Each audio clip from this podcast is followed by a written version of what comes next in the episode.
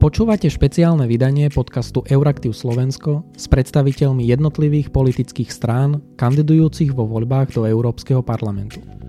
V nasledujúcom podcaste sa budeme rozprávať s Michalom Šipošom, ktorý kandiduje z druhého miesta za hnutie Obyčajní ľudia a nezávislé osobnosti. S Michalom Šipošom sa rozprávala šéfredaktorka Zuzana Gabrižová. Vy v kampani veľmi intenzívne pracujete s heslom, ktoré hovorí opravme si, nezbúrajme náš spoločný európsky dom, ak to citujem, citujem presne. Kto ho dnes podľa vás chce, chce zbúrať na našej slovenskej politickej scéne napríklad, ale aj tej európskej? Kto je, kto je tá politická hrozba, kto podľa vás telesňuje toto, o čom hovoríte v tom, v tom mote? Veľmi citlivo vnímame postoje pána Kotlebu a jeho strany, čiže es en es v prvom rade, ktorí intenzívne zbierajú dokonca podpisy, aby Slovensko vystúpilo z Európskej únie. Čiže títo ľudia podľa nás chcú rozbiť náš spoločný európsky dom, tak ako to vnímame my. A potom je pre nás veľmi, veľmi citlivo vnímame aj stranu Smerodina, ktorá sa európsky spája s extrémistami a s populistami na európskej úrovni, čiže momentálne tieto dve strany vnímame ako skupiny, ktoré chcú nejakým spôsobom rozbiť náš spoločný európsky dom. Aj keď predstavitelia Smerodina to tak zaobaľujú, ale ten signál spojenia sa s Mateo Salvinim a s Lepenovou hovorí za všetko. Mhm. Vy sa v programe označujete za eurorealistov. Rovnako sa za eurorealistov označuje napríklad na slovenskej scéne Sloboda a Solidarita. Vidíte možno nejaký zásadný rozdiel medzi vami a es a es, pokiaľ ide o európsku politiku? Um, áno. Um, my, sa, my sa aj našimi v podstate skutkami a názormi trochu odlišujeme od slo- Slobody a Solidarity. Hlavne mám pocit, že v poslednom období pán Sulík začal e, zneužívať e, problematiku migrácie. My rozdeľujeme e, ekonomických migrantov a utečencov a je nám veľmi ľúto, ak tieto dve skupiny spájajú dokopy a strašia ľudí na Slovensku. A mohli sme vidieť aj videá, kde pán Sulík e, hovorí o veľkom, veľkom finančnom balíku, ktorá, ktoré schválil Európsky parlament, respektíve Európska únia, ale treba povedať, že takéto balíky aj v minulosti boli vytvorené na to, aby Európska únia bola garantom a vedela pomôcť hlavne utečencom, ľuďom, ktorí utekajú pred vojnou. A v tomto my určite chceme pomôcť takýmto ľuďom. No a čo sa týka tých ekonomických migrantov, samozrejme, že to je téma, ktorá sa zneužíva na Slovensku širokospektrálne a tam tiež treba poctivo povedať, že musíme sa k tomu správať veľmi rozumne a veľmi citlivo. To znamená, že riešiť tieto problémy v krajinách, kde vznikajú v prvom rade a pomôcť krajinám, ktoré sú narazníkovou zónou. Čiže toto je taký náš asi základný rozdiel medzi Slobodou, Solidaritou a nami. Mm-hmm. V tomto, keď to tak zhrniem. Mm-hmm. Um... Ak teda prejdem k tej druhej časti toho vášho volebného mota, naznačuje, že Európska únia potrebuje nejakým spôsobom opraviť. Čo si potom, pod týmto máme z vášho pohľadu predstaviť? V čom potrebuje Európska únia opraviť, zreformovať? No, áno, tých problémov je veľa, ktoré na Slovensku prenikajú z Európskej únie alebo z toho nášho spoločného európskeho domu, ako to nazývame my. Je pravda, že nie všetko je tam ideálne, nie všetko je tam dokonalé. Tak ako v tom dome, keď bývate s viacerými susedmi. My osobne vnímame, že opravovať by trebalo napríklad debyrokratizovať Európsku úniu. Je známe, že strašne veľa pravidiel, strašne veľa smerníc, strašne veľa tých ako keby ďalších a ďalších byrokratických záťaží, pre, či už pre našich podnikateľov, alebo pre štát nám prichádzajú z nášho, z európskeho priestoru. Čiže to by sme boli veľmi radi, keby sa to zjednodušovalo a nie ešte znásobovalo. Je pravda, že aj Európska komisia rieši veľa problémov a potom vznikajú ďalšie nové agentúry, ktoré sa špecializujú na jednotlivé, na jednotlivé oblasti, ale máme pocit, ako keby sa to stále nafúkovalo, že aj nové agentúry vznikajú, aj zamestnanci ako keby stále pribúdajú v Európskej komisii, čiže to je prvá vec, debyrokratizovať Európsku úniu. Ďalšia vec je, my by sme boli ešte za väčšiu transparentnosť. poviem príklad, Luxembursko dlho blokovalo legislatívu ohľadom daňových rajov a potom sa až po nejakom čase zistilo, že oni to dlho, dlho ako keby blokovali, čiže my by sme chceli väčšiu transparentnosť. No a takisto, čo nám chýba, je lepšia príprava na krízové situácie. Jeden konkrétny príklad, v roku dvetisícšestnásť migranti, ktorí prišli do Európskej únie, podľa nás to bolo maximálne nezvládnuté a či už jednotlivé kroky, ktoré Európska únia prijímala, boli nedostatočné podľa nás a my by sme mali byť oveľa viac a lepšie pripravení na takéto krízové situácie. Uh-huh. Čiže to sú také tri základné veci. Uh, keď sa možno na chvíľku pristavím pri tých uh, krízových veciach, uh, kto podľa vás zlyhal, ak hovoríme o tom, že Európska únia uh, málo alebo nedostatočne rýchlo na niečo reaguje, uh, Kde, kde je ten problém a ako ho opraviť? To znamená, je, je to problém Európskej komisie, je to problém členským štát, členských štátov? Kde je ten problém? Myslím si, že Európska únia ako celok nebola na to pripravená, ako keby sme nemali ten záchranný mechanizmus, ale ja si myslím, že v prvom rade mala konať Európska komisia v spolupráci s, s lídrami členských štátov. Čiže byť viacej aktívny, byť viacej... Mm, akčný a nečakať na to, že čo sa udeje a prizerať sa, ale momentálne rieši tieto problémy na danom území s predstaviteľmi tých štátov a, a jednoducho konať, aby, aby sa nestalo to, že pochodujú nám tu ľudia z Afriky, o ktorých my nemáme v podstate žiadne informácie a, a to si myslím, že pre obyvateľov Európskej únie nie je dobrý signál. Čiže už len to, keby ľudia videli, že že je väčšia aktivita zo strany európskych lídrov, zo strany Európskej komisie, tak by sme sa mohli, pre, mohli by sme aj takto predísť populistom, ktorí vlastne túto tému zneužívajú. Uh-huh. Uh, spomenuli ste byrokraciu, uh, venujete tomu aj v programe veľkú pozornosť. Píšete, že počty úradníkov, agentúr a poradných orgánov EÚ neklesajú, regulácií neubúda, práve, práve naopak. Robili ste si nejaké možno porovnanie alebo máte aj čísla, ktoré toto nejakým spôsobom podkladajú?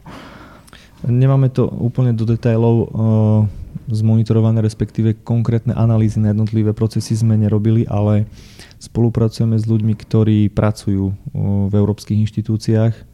Aj naša líderka hnutia Veronika Remišová pracovala desať rokov v Európskej komisii. Máme poradcov, ktorí boli dlhodobo v Európskom parlamente. Máme aj na kandidátke napríklad Dušana Šandora, ktorý pracuje v Európskej komisii. Čiže vychádzame z praxe a z ľudí, ktorí pracujú dlhodobo v, európskej, v európskych inštitúciách. Práve na základe toho sme aj dali dôraz v programe na túto problematiku. Píšete, že teda táto technokratická mentalita, ako, ako ju teda nazývate v, v programe uh, európskych inštitúcií, vedie k nárastu pocitu vzdialenosti medzi teda týmito úradníkmi a občanmi a podľa vás je výsledkom najmä mnohých členských štátov, uh, ako aj Slovensko, aj to, že je dlhodobo nízka účasť v eurovoľbách. Naozaj máte pocit, že toto je hlavný dôvod nízkej účasti uh, v eurovoľbách na Slovensku? Určite nie len, nie len to. Je to jeden z dôvodov. Uh, jeden z ďalších dôvodov, prečo ľudia ako keby sa nezaujímali o tú Európsku úniu alebo nechodia k tým európskym voľbám, je aj to, že necítia ako keby možno aj tú aktivitu tých európskych poslancov, necítia, podľa mňa chýba aj nejaká väčšia informovanosť alebo kampane, možno aj na úrovni škôl alebo na úrovni miest, obcí o tom, čo nám všetko prináša, aké pozitíva. Mám pocit, že sa de- tá debata sa zvrhuje veľakrát k tomu, že sa poukazuje len na tie zlé veci a nie na pozitíva. Na, na pozitíva sme si zvykli veľmi ra- ľahko a my už len tak občas si vieme zahundrať, že čo je zlé, čo sa nám nepáči, ale uh, zabudáme na to, čo nám, prina- prinaš- čo nám prinieslo uh, to, aby, keď, keď sme sa stali vlastne členom nášho spoločného európskeho domu. V rámci teda tej agendy debyrokratizácie, o ktorej v programe hovoríte, uh, hovoríte aj to, že by sa malo prehodnotiť činnosť niektorých európskych, uh, európskych agentúr, zlúčiť, prípadne uh, zrušiť nepotrebné. Viete pomenovať, že ktoré európske agentúry, orgány sú nadbytočné? Uh, viem, že teraz sa robí iniciatíva, aby vznikli ďalšie dve európske agentúry. Uh, poviem úprimne, že keď sme si tie agentúry nejakým spôsobom prechádzali, tak nám tam vznikli asi tri štyri, ktoré by sa dali zlúčiť. Konkrétne, teraz vám neviem povedať mm-hmm. názvy, ale určite sa dá, dá sa to zjednotiť a zlúčiť. Aby, aby to nebolo stále, že keď príde nejaký problém a vznikne, tak poďme vytvoriť ďalšiu agentúru, mm-hmm. ale aby sa v rámci tých agentúr možno vytvorili nejaké sekcie, ktoré budú riešiť jednotlivé problémy.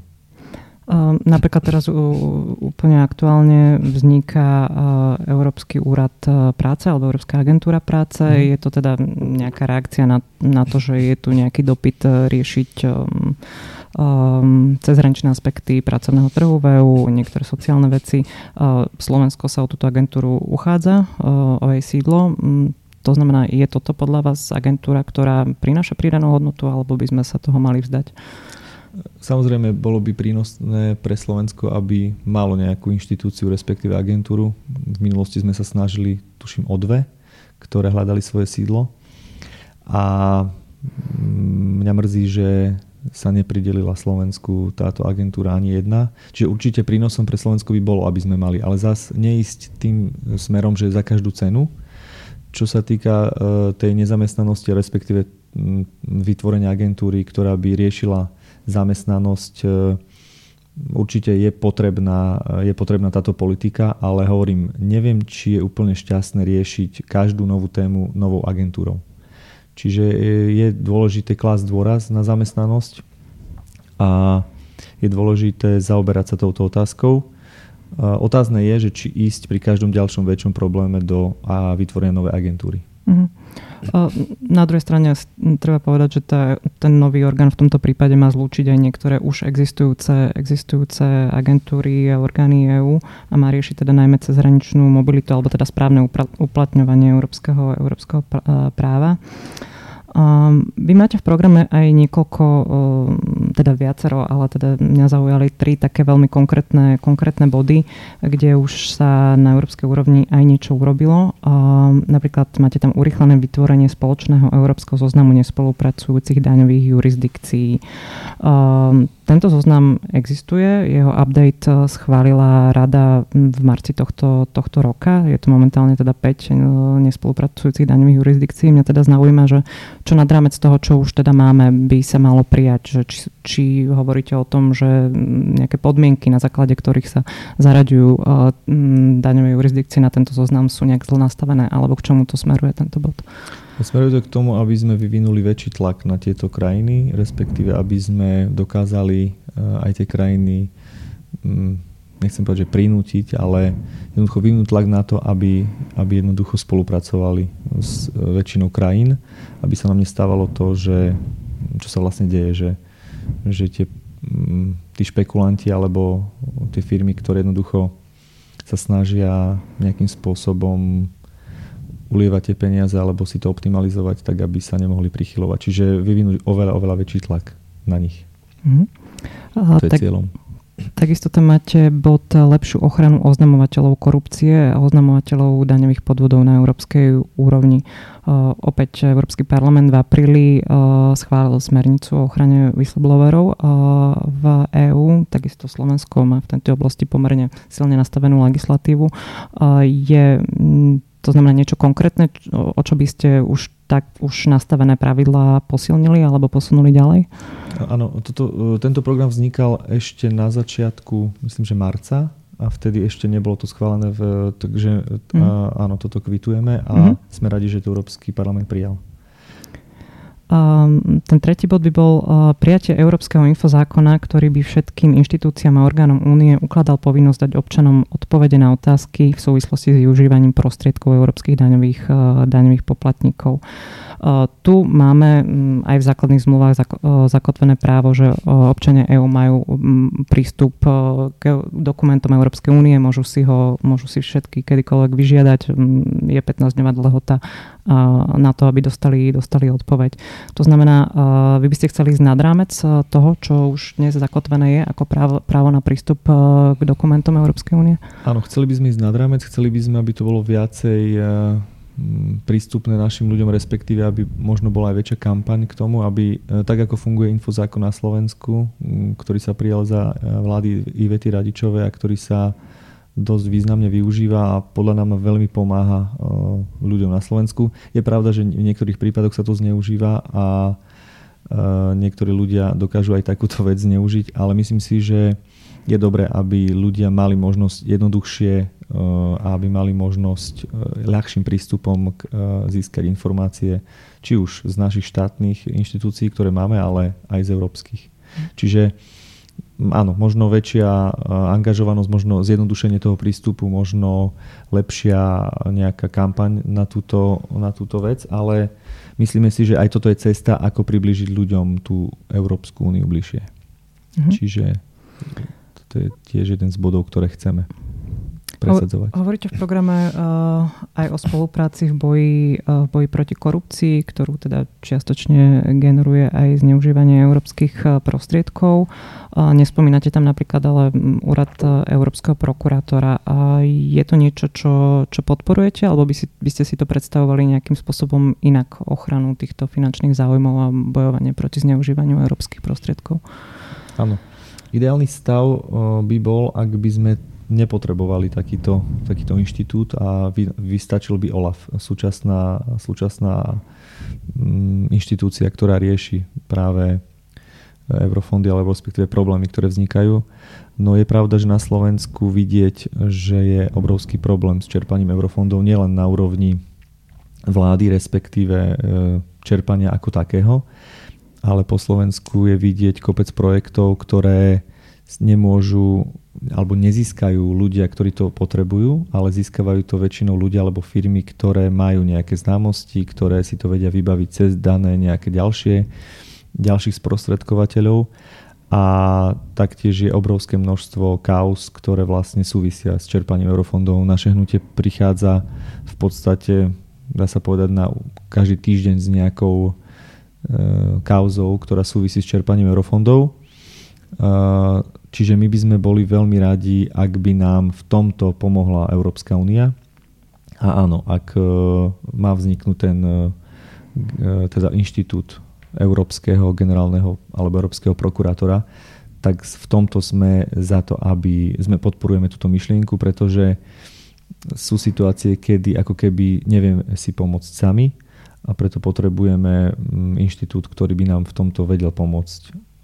Konkrétne, čo sa týka možno aj kandidátky alebo kandidátov, tak tam máme záujem podporiť rumunskú kandidátku Lauru Kovešiovú, keďže ona je tiež z tých nových členských štátov a tiež vieme, že v Rumunsku sa výrazne zapričinila k tomu, aby boli tí korupčníci nejakým spôsobom potrestaní. Mm-hmm. Um, ľudia, ktorí sú uh, možno aj k, k vznikajúcej Európskej prokuratúre trošku skepticky alebo opatrnejší, hovoria o tom, že uh, si treba dať po- pozor na to, že už teraz sa diskutuje o potenciálne rozširovaní kompetencií, respektíve toho, čo by malo spadať pod uh, kompetencie európskych prokurátorov, či už je to cezhraničný, teda, teda medzinárodný terorizmus napríklad, alebo environmentálne zločiny s cezhraničným presahom. Je to niečo, čo vás nejakým spôsobom vyrušuje? Mali by sme si na to dávať pozor? Alebo ak sa tá inštitúcia osvedčí, viete si to predstaviť?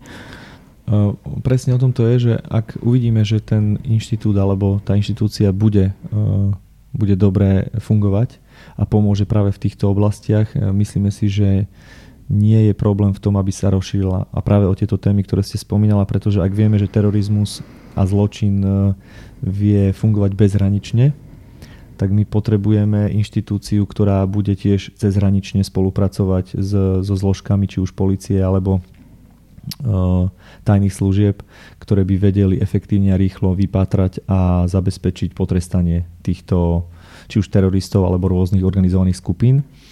No a ďalšou problematikou je veľká téma, ktorú na Slovensku mám pocit, že veľmi neriešime, alebo nie je seriózna debata o enviro problémoch alebo životnom, problémy so životným prostredím. A tu ja napríklad vnímam veľmi pozitívne, že sme súčasťou Európskej únie, pretože nastavujú sa pravidlá, ktoré dokážu obmedziť či už tvorenie tohto odpadu alebo pomoci ochraňovať to naše životné prostredie. My máme obrovský problém so skládkami na Slovensku. Vidíme, že v západnej Európe tie skládky sa... Mm, staré skladky sa rozoberajú a ešte sa separujú. U nás sme v tomto, mám pocit, v plienkach a tu by sme mali veľmi zabrať, aby sme si očistili, aby sme si očistili našu krajinu, aby sme robili všetko preto, aby sme si ochránili to naše bohatstvo, či už aj zadržiavanie vody v krajine, aby nevznikali suchá, aby sme mohli jednoducho efektívne hmm. tú našu krajinu využívať. Hovoríte o tom, že je to teda národné bohatstvo, aj prírodné, ale teda vidíte výraznú pridanú hodnotu v tom, že je to najmä tlak európskej legislatívy, ktoré tieto veci u nás nejakým spôsobom udržiava v nejakých štandardoch a posúva dopredu. Je to tak?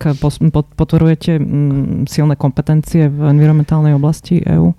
Poviem to tak, že mali by sme si dobré veci, ktoré sú príklady v, v vyspelých krajinách Európskej únie, mali by sme ich aplikovať a mali by sme si z nich brať príklad, ale určite niektoré kompetencie, ktoré sú možno aj nezmyselné, alebo sú už nejakým spôsobom nad rámec, tak nebol by som rád, keby nám za každú cenu tlačili tú nejakú svoju, tie svoje pravidlá.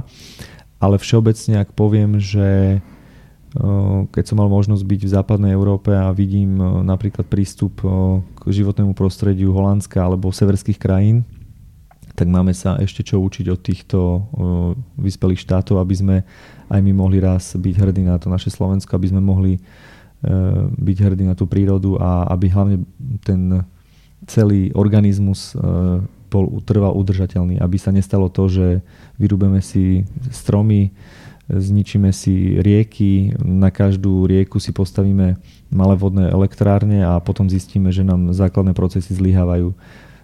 Alebo napríklad postrek pesticídmi. Na to by sme mali byť veľmi, veľmi citliví a mali by sme si chrániť, lebo voda, včelstvo a v podstate stromy, lesy ako také sú pre nás, sú pre nás veľmi životne dôležité a ak nám vymrú včely, ak si zničíme vodu a nebudeme ju zadržiavať v krajine, ale všetko budeme odkanalizovávať, tak nám hrozia obrovské problémy a keď si zoberieme krajiny, kde vzniká migrácia, tak sú to v podstate krajiny, kde majú problém s vodou, kde majú problém s jedlom, kde jednoducho je tá krajina vyprahnutá a potom samozrejme, že tí ľudia utekajú z tej krajiny preč za lepším životom a ja by som bol veľmi nerad, aby sme si tú našu krajinu zničili len pre biznis a pre nejaké zaujímavé skupiny, ktoré si vedia či už ťažiť drevo a vyvážať to preč, alebo vedia v tých zákonoch kľúčkovať tak, že ich nikto nepotrestá, lebo sú napríklad napojení na vládu alebo na prokuratúru.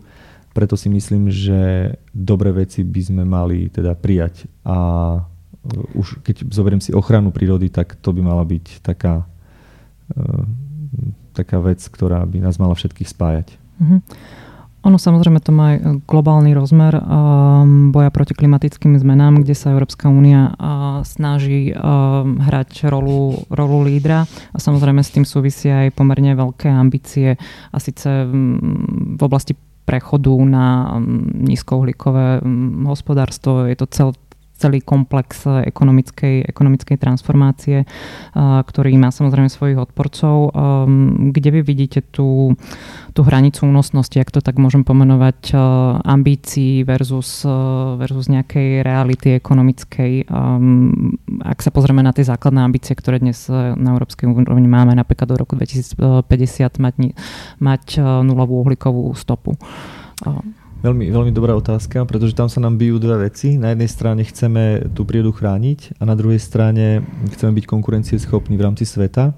A vidíme, že krajiny, či už, alebo tie veľmoci, Spojené štáty, Čína, India, majú problém s, s tým, čo vlastne na čo my poukazujeme. Čiže im tie emisie, respektíve zaťažovanie životného prostredia nie, neleží až tak na srdci a tým pádom sú konkurencieschopnejší ako Európa.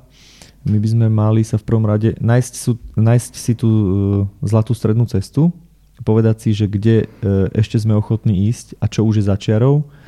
A preto by bolo veľmi dobré, viem, že aj teraz vzniká veľký fond na to, aby bolo, boli podporované veda, výskum, inovácie. A to si myslím, že je cesta, že hľadať a dať šancu vedcom a výskumu na to, aby sme prijali aby sme hľadali či už materiály, alebo aby sme hľadali možnosti, ktoré nám pomôžu byť konkurencieschopní, ale zároveň čo najmenej zaťažovať životné prostredie. Mhm. Mm. Dotkli ste sa už viackrát témy, témy migrácie a píšete v programe, že migračná kríza viedla k oslabeniu zodpovedných európskych lídrov a posilnený nástup populistov a krajnej pravice v Európe. A znamená to, že, alebo čítam to správne, že podľa vás Angela Merkelová v roku dvetisícpätnásť neurobila chybu? Podľa mňa tak, uro... ako je to často aj v slovenskom, v slovenskom diskurze prezentované? Z môjho pohľadu, z môjho pohľadu to bola chyba. A respektíve to bolo zle komunikované a zle, zle nastavené tie riešenia. Mám pocit, že ako keby v tých úvodných dňoch alebo týždňoch sa čakalo, čo sa stane, alebo že bola to taká reakcia, ktorá bola podľa mňa dosť pomalá. A hej, je pravda, že aj to pomohlo narastu tých extrémistov, populistov a teraz oni z toho ako keby žijú a a snažia sa na tom vyrásť. Čiže chcem povedať, mali by sme, mali by sme predchádzať takýmto chybám a mali by sme byť lepšie pripravení na také krízové situácie, ktoré môžu nastať, pretože populisti, extrémisti využijú každú jednu príležitosť na to, aby spochybnili európsky projekt, aby, aby začali, aby začali kampaň na rozbijanie Európskeho domu.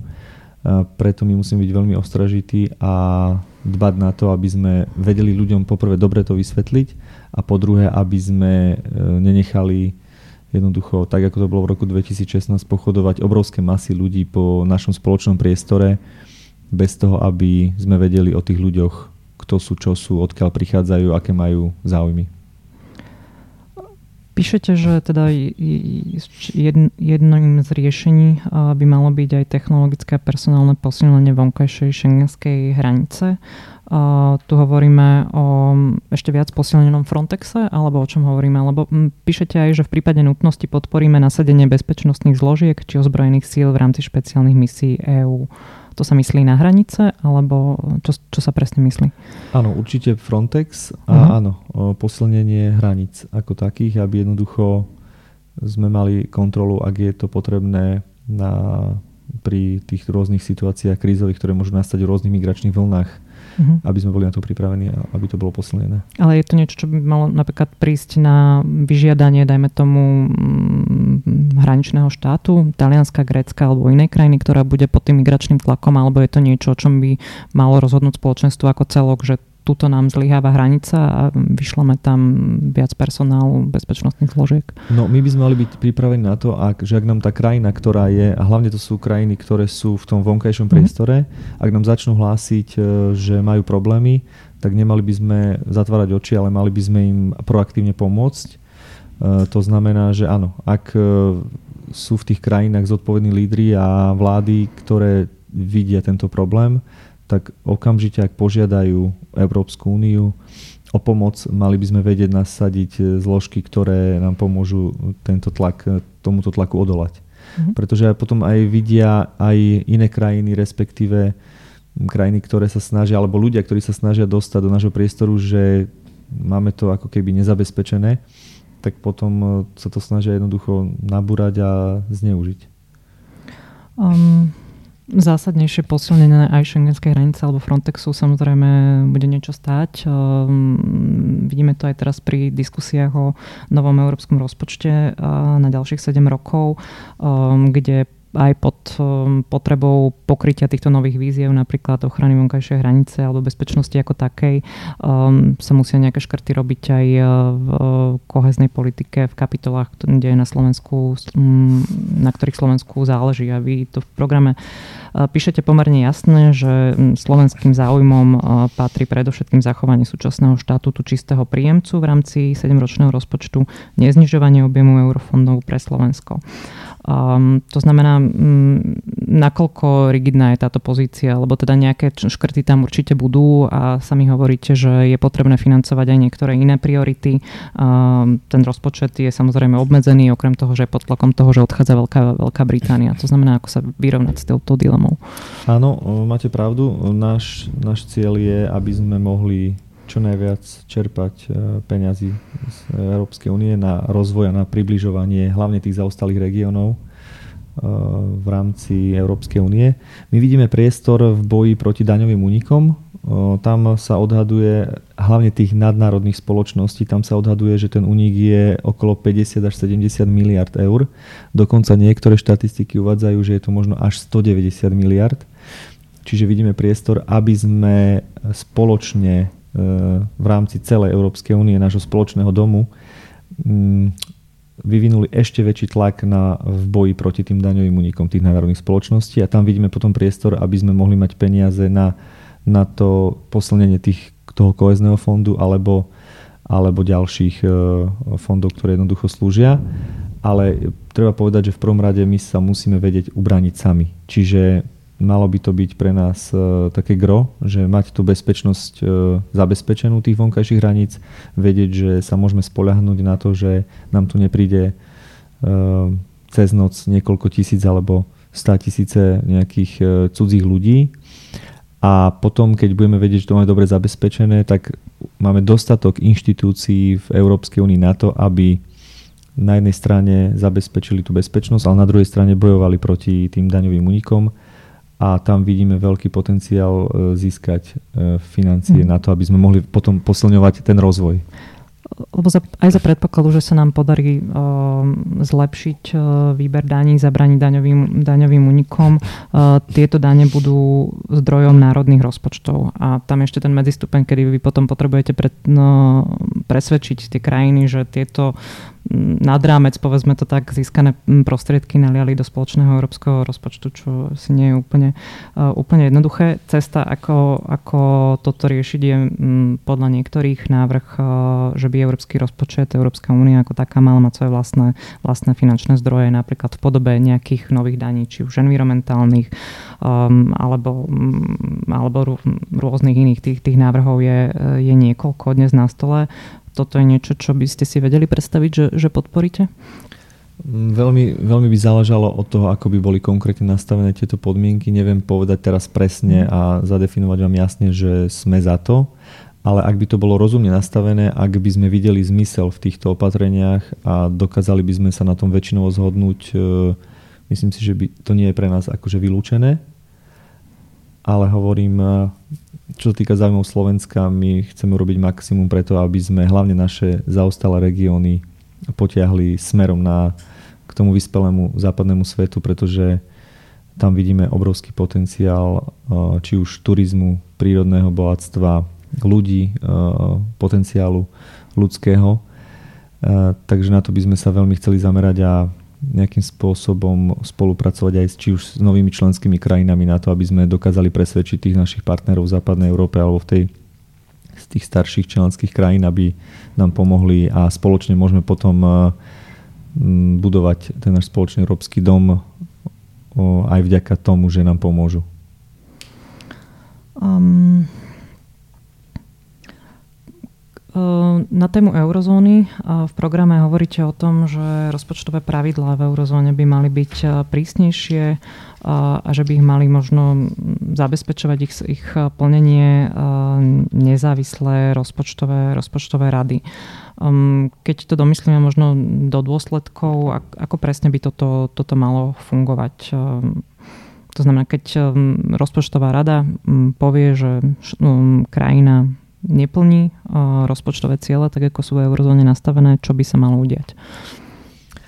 No, je to veľmi, tiež veľmi dobrá otázka. Treba si povedať, že euro je druhou najdôležitejšou menou vo svete a pravidlá by mali platiť pre všetkých rovnaké. My sa ako Slovensko snažíme uh, robiť všetko preto, aby sme spĺňali tieto kritériá. Vieme, že sú krajiny, napríklad Francúzsko, ktoré má problém s dodržiavaním niektorých tých kritérií, ktoré boli prijaté. Mal by byť určite nastavený mechanizmus, kde krajiny, ktoré nedodržiavajú tie pravidlá, mali byť nejakým spôsobom sankcionované. Môžeme sa baviť o tom, aké sankcie, v akej miere ich dať, pretože potom, je, potom sú tie pravidlá bez zube. A niekto si povie, že, že netreba nám to, keď nás nikto ako keby nepotresce. A je to v, slušných, v slušnej spoločnosti by to malo platiť tak, že keď sa na niečom dohodneme, malo by to platiť. Ale keď vidíme, že jednoducho niekto to dlhodobo nedodržuje, tak je to nefér voči ostatným partnerom, kde jedni sa snažia a druhí to nedodržiavajú. Čiže ja si viem predstaviť, aby tam boli nejaké sankcie pre krajiny, ktoré to nedodržiavajú. A potom aj hlavne pre celý svet, alebo pre tú konkurenciu ostatných mien a iných veľmocí a investorov hlavne, je veľmi dobré, aby videli, že, že máme jasné pravidlá, jasne ich dodržujeme a tá mena potom má aj silnú pozíciu v rámci konkurencie. Uh-huh. Diskutuje sa tiež o tom, či by mala mať eurozóna svoj vlastný rozpočet, ktorý by teda mohol mať rôzne funkcie. Najčastejšie sa hovorí o tom, že by mal slúžiť na nejaké tlmenie makroekonomických šokov, to znamená nie tými štátmi zapričinenými dlhových problémov, ale nejakého vonkajšieho ekonomického prostredia. Je, je to niečo, čo podporujete, alebo, alebo skôr nie? Takto ďaleko zatiaľ nie sme. Neuvažujeme nad týmto ďalším krokom.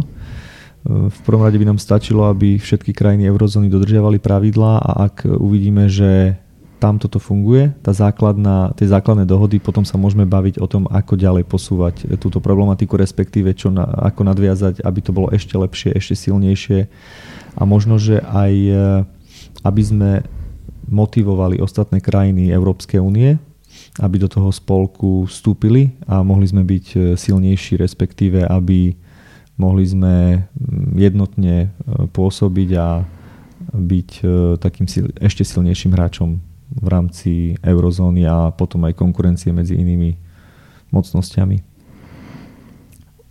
Ak sa rozprávame o dodržiavaní pravidel v rámci EÚ, mnohí tie tieto dve diskusie aj spájajú, ale teda oni sú samozrejme do veľkej miery uh, odlišné a síce um, keď hovoríme o právnom, právnom štáte v Únii, um, máme nastavené nejaké základné pravidlá, hodnotový systém, ktorý očakávame, že členské krajiny EÚ budú nejakým spôsobom automaticky, automaticky plniť. Uh, vidíme, že to nie je vždy tak, aj teda v našom regióne a Únia dnes ako keby rieši otázku toho, uh, či má mať alebo nemá mať nástroje na to, aby dodržiavanie princípov právneho štátu vynúcovala nejak viac, ako to robí, robí teraz.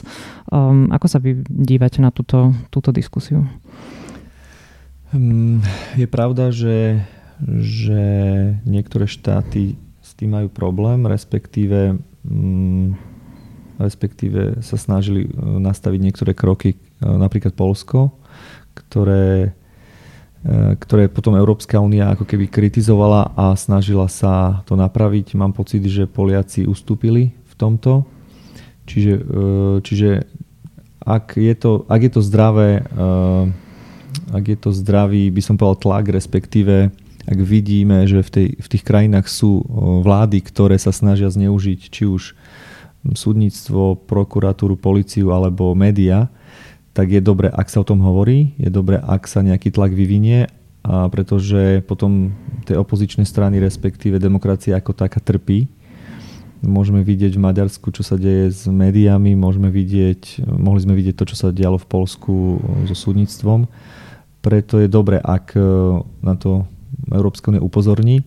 Je otázne, do akej miery ten tlak vyvinúť a do akej miery má mať kompetenciu zasahovať do toho členského štátu, lebo každý štát je suverénny a mal by si vedieť urobiť tie poriadky sám, sám u seba doma.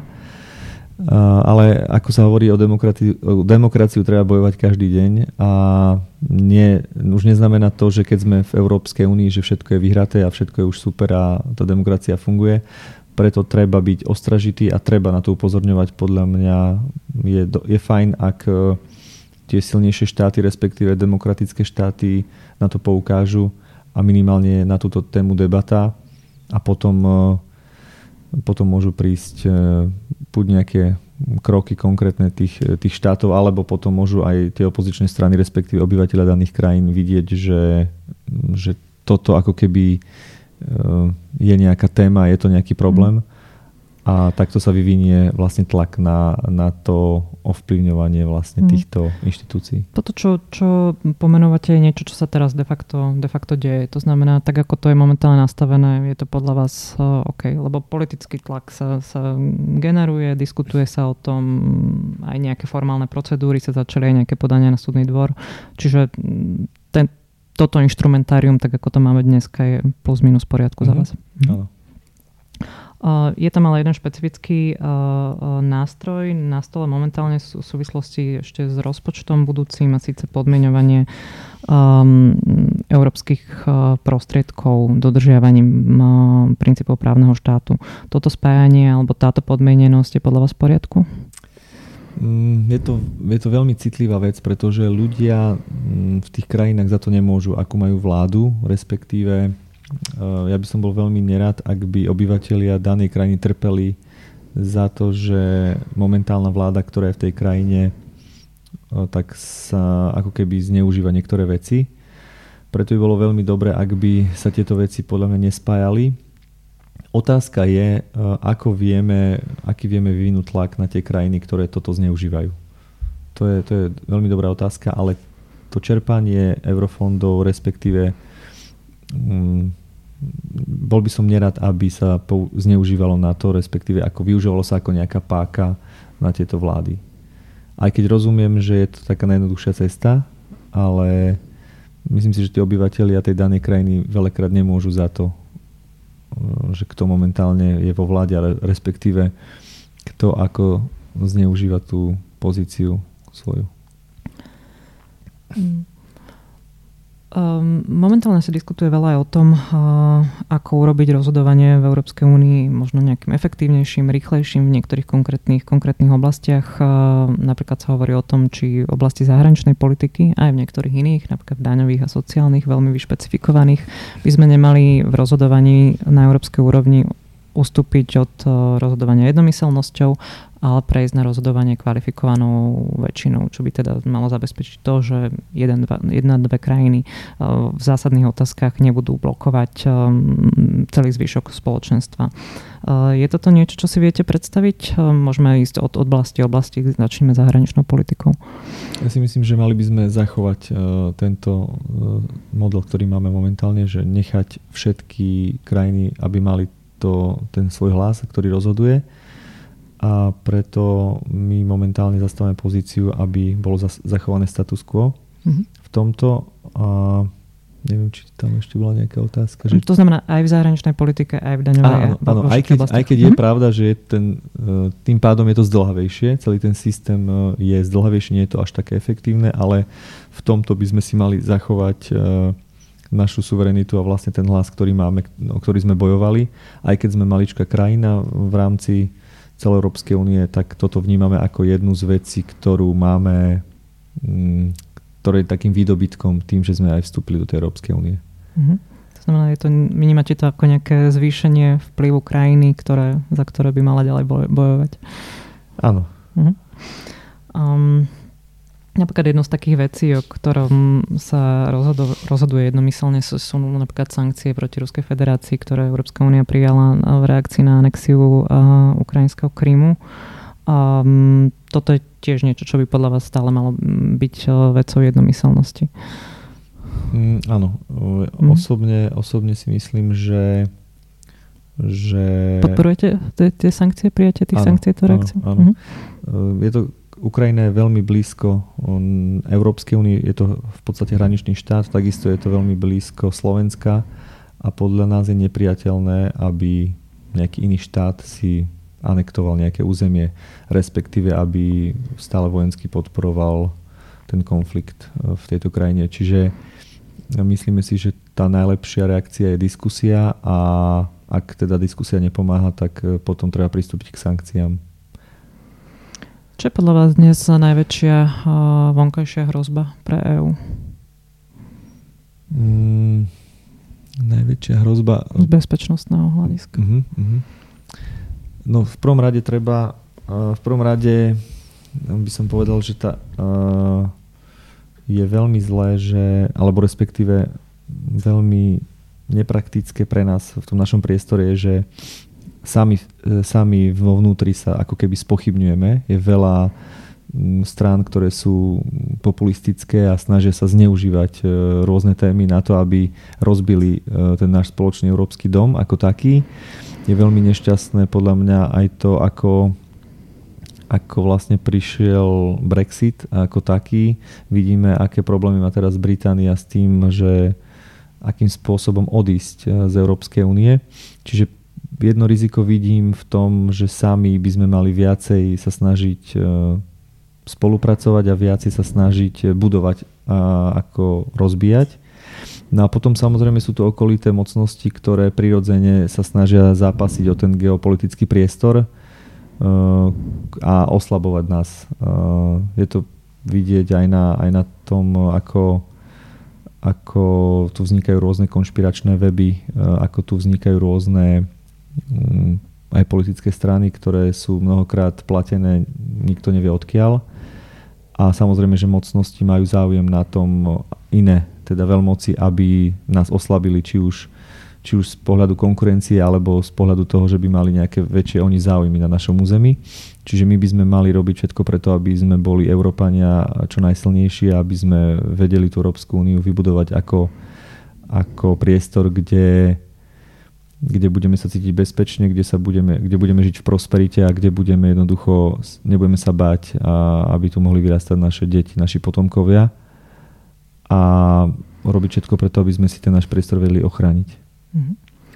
Možno dá sa z vášho pohľadu dnes povedať, že čo dnes Slovensko v EÚ robí dobre a čo zle? Respektíve, čo sú hlavné záujmy Slovenska v dnešnej EÚ? Hlavné záujmy... My máme záujem na tom, aby sme boli súčasťou Schengenu. To ja aj osobne vnímam ako veľké plus, pretože si ešte pamätám, keď som bol malý chlapec a so strachom sme chodili do Poľska, kde nás hraničia colníci prehľadávali a, a boli veľmi nepríjemní k nám, a to bol v podstate región, ktorý bol pätnásť kilometrov od môjho rodného mesta, kde máme v Poľsku dokonca aj rodinu. Čiže my chceme byť súčasťou Schengenu. Chceme samozrejme ale na, na druhej strane zabezpečiť, aby bola tá väčšia ochrana hraníc vonkajších. Potom ten záujem náš je tiež ten boj proti daňovým únikom, čo som spomínal, mm-hmm. pretože aj Slovensko prichádza o veľké peniaze. A potom je veľký záujem pre Slovensko podľa mňa tranzit plynovodu cez Slovensko, aby bol zachovaný, aby sa nestalo to, že, že sa vybuduje ten Nord Stream a, a vypne sa rúra, ktorá ide cez Slovensko. To bolo veľké pre nás, uh, veľká strata. Čiže máme záujem, aby tento plynovod, respektíve plynovod, bol zachovaný.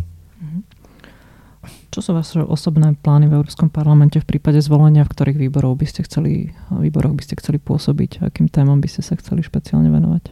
Ja by som sa chcel venovať téme regionálneho rozvoja, pretože pochádzam z regiónu, ktorý je v podstate menej rozvinutý. Je to Stará Ľubovňa, východ Slovenska, kde máme problémy s infraštruktúrou cestnou, železničnou, máme, máme obrovský potenciál v cestovnom ruchu, máme tretí najnavštevovanejší hrad na Slovensku a máme obrovský potenciál v minerálnych prameňoch, máme tam čistý vzduch, máme tam proste veľa vecí, na ktorých by sme vedeli stavať, len je problém s tým, že nemáme infraštruktúru a nemáme možnosť čerpať eurofondy tak, ako to robia napríklad v Poľsku. Ja by som sa veľmi chcel inšpirovať a chcel by som, aby aj vláda, ktorá príde v roku dvetisícdvadsať, sa zamerala na oveľa efektívnejšie čerpanie eurofondov v zmysle, v zmysle aby, aby, boli reálne, aby reálne pomohli tým regiónom, aby to nebolo o tom, že sa pomáha len nejakým bohatým podnikateľom alebo ľuďom, ktorí majú kontakty na tých najvyšších miestach, ale myslím si, že v čerpaní eurofondov a v rozvoji regiónov je veľmi dobrý príklad Poľsko, kde ak človek ide, tak vidí, vidí tú zmenu, ako, ako im pomohli. Tento podcast vyšiel vďaka podpore Európskeho parlamentu. Ďalšie naše podcasty nájdete na stránke w w w bodka euraktiv bodka s k lomka podcasty, v dennom newsletteri nášho portálu Euraktiv Slovensko, alebo si ich môžete vypočuť na platformách SoundCloud, Podbean, Apple Podcasty, Google Podcasty a v streamovacej službe Spotify. Ak sa vám náš podcast páčil, nezabudnite ho hodnotiť a zdieľať s priateľmi. Tento diel pre vás pripravili Zuzana Gabrižová, Štefan Bako a Adam Bajla.